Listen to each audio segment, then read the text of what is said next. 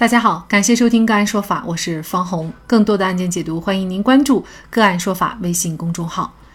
个案说法让法律有态度、有深度、更有温度。今天呢，我们跟大家来关注阿里女员工自曝被上司性侵，女性职场遭遇性侵该如何维权？八月七号，在社交平台上，一名阿里巴巴认证员工爆出，该公司一名女员工出差的时候被领导曲一要求在 KTV 陪客户，遭客户猥亵，被灌醉以后，这名领导四次进入她的房间，对女员工实施强奸。曲一在乖。曲一在该女员工醉酒后私自办房卡，四次进入女员工房间。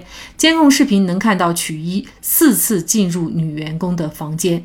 女员工自述被曲一压在床上被猥亵，且第二天醒来发现自己穿，且第二天醒来发现自己全身赤裸，床头柜上有拆封过的避孕套。后续与曲一电话沟通中，对方承认猥亵行为。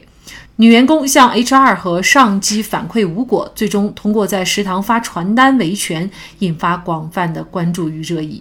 网络贴文同时爆出上述女员工在公司内网发帖，讲述了事件的经过。文章称，她已经报警，在配合警察做完身体检测、现场指认和收集证据以后，她生不如死，甚至在卫生间割伤手腕。而在她向公司揭发此事后，涉事的领导曲一。像往常一样活跃在各个群里。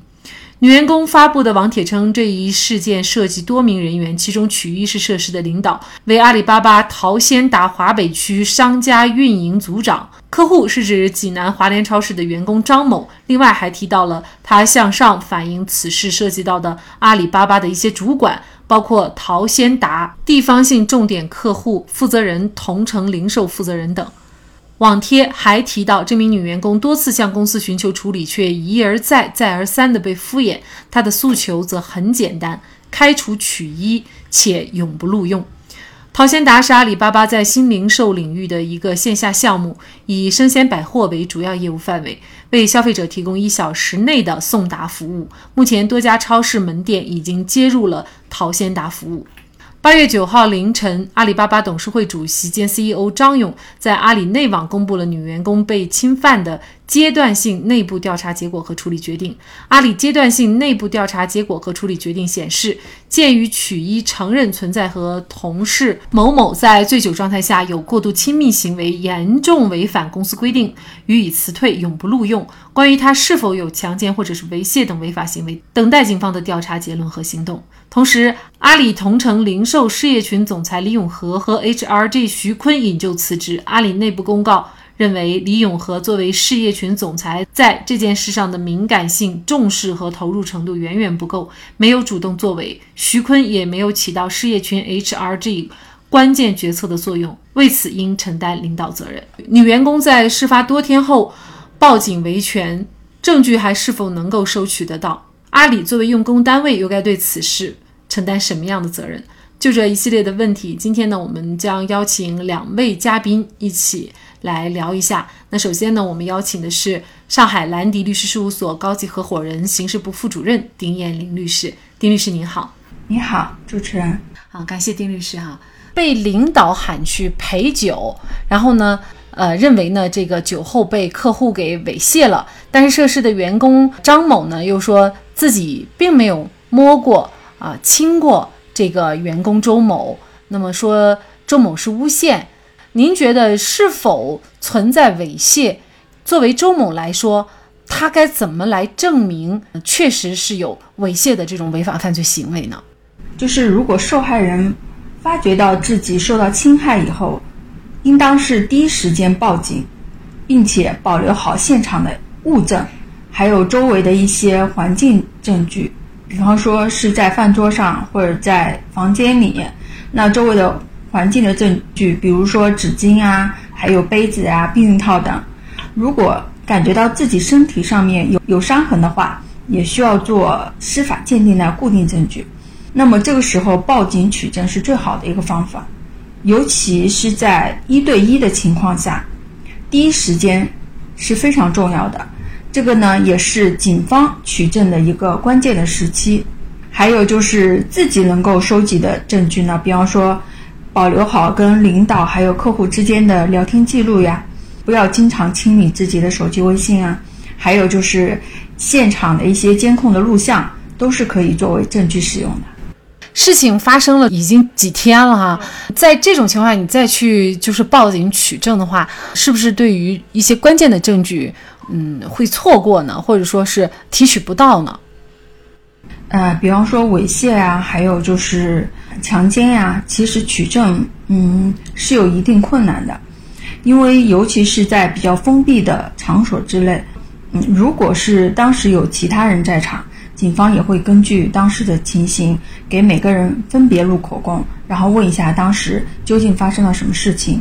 那如果有同事在场，那就是最好的；如果没有其他人，只是一对一的情况下，可能需要靠你跟领导平时的一些聊天的记录啊，还有就是现场的一些监控录像啊。但有一些隐秘的场所之类，可能监控录像也拍摄不到。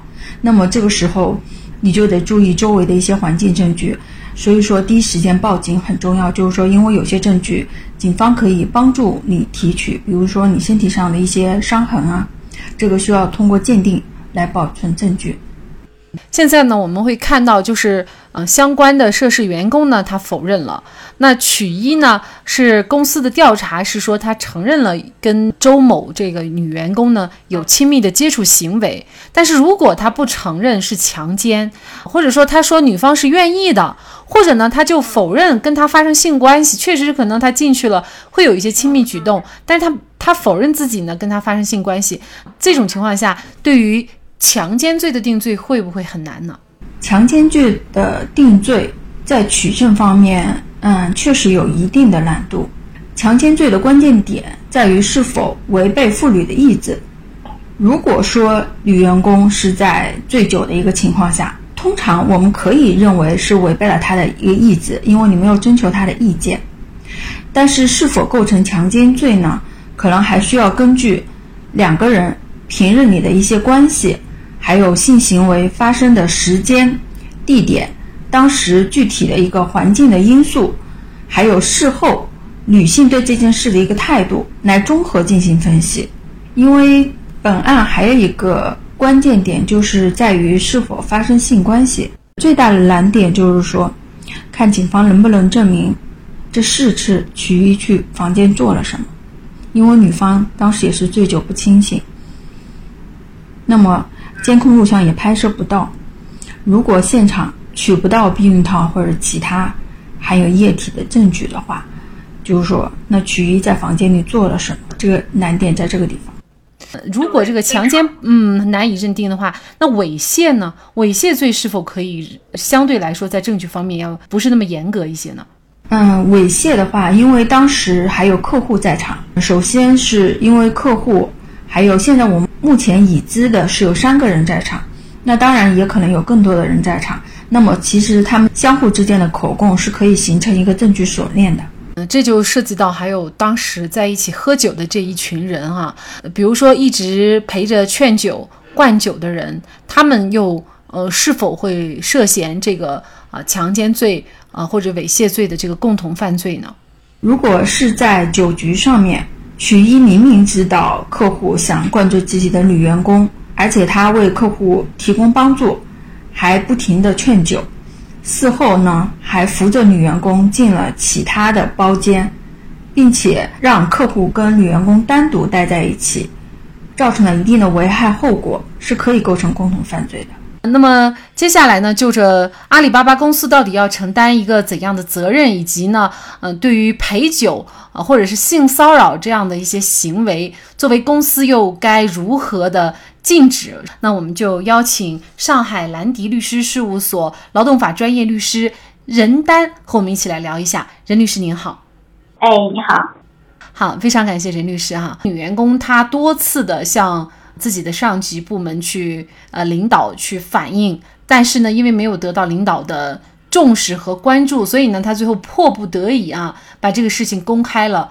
您认为这个公司对于员工要不要承担责任？嗯，如果要承担的话，又该承担怎样的责任呢？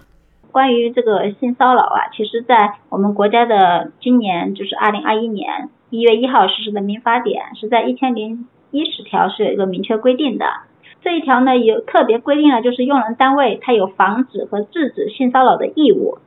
但是呢，对用人单位面对员工的性骚扰投诉，如果是冷处理的话，那么单位是否要承担相应的法律责任问题，其实，在我们国家的民法典以及相关的劳动法律法规啊，其实并没有明确的规定的。那么截止目前呢，其实也没有相关的司法判例判决，单位对于这种冷处理的行为需要承担赔偿责任、补偿责任或者连带责任的这样的司法判例。这一块其实说实话是一个空白。从我们的角度哈，我们认为就是防止性骚扰，那么用人单位是一个关口，呃，它负有不可推卸的职务和责任。那民法典也明确规定了，其实单位是有防止和制止性骚扰的义务。只是说，在责任承担这一块，我们也希望未来国家针对这一块相关部门能有相应的法律法规或政策出台。对于单位没有尽到防止和制止性骚扰行为的，要有配套的处罚措施。女员工呢被喊去陪酒啊，或者说喝酒，呃，其实呢这种情况呢也还是比较常见的啊。对于女员工来说，当然也可能有男员工哈，被喊去陪酒，是不是有权利拒绝？呃，我们先说答案哈，是一定可以有权利拒绝的。那么在我们国家劳动合同法第三十八条也明确规定了哈，就是如果单位没有提供劳动保护劳动条件，或者单位的制度违反法律规定，损害劳动者权益的，那么劳动者是可以解除劳动关系的。那对于用人单位这种明确违反法律和违背公序良俗的不合理的要求，作为劳动者当然有权利拒绝。我们也鼓励劳动者去拒绝这样的无理要求。如果单位以此为由开除员工的话，那必然是构成违法解除劳动关系的。这样的话，劳动者可以请求恢复劳动关系，或者要求支付违法解除劳动合同的赔偿金。那如果单位以此为由穿小鞋克扣员工工资的话，那么劳动者也可以请求补足工资。嗯但是呢，我们知道哈，目前呢仍然是用工方的市场啊，也就是说，劳动者很多时候还是处于被动的情况啊。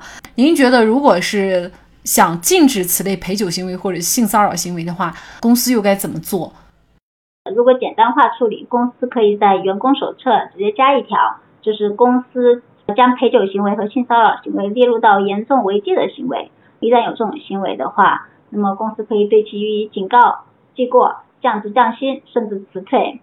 我们也希望就是呃单位如果有条件的话，尽快的制定和公布专门的反性骚扰管理办法，就将这种陪酒行为和性骚扰行为列入到企业反对和零容忍的行为之列。这样的话可以防止。公司员工，尤其是管理层，强制要求其下属进行陪酒或者进行性骚扰。最重要的就是这个制度如果颁布的话，其实一定要明确性骚扰的定义，什么样的行为构成性骚扰，否则的话，真的在面临处理的时候，可能会导致规定的模糊，而没有办法进行相应的处罚。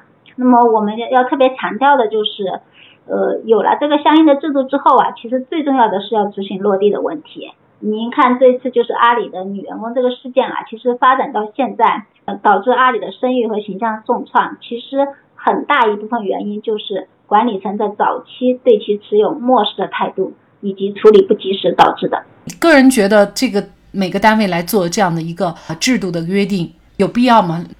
其实，在这个事件出来之后啊，其实深圳市就立马就九部门立马出台了一个叫《深圳市仿制性骚扰的行为指南》。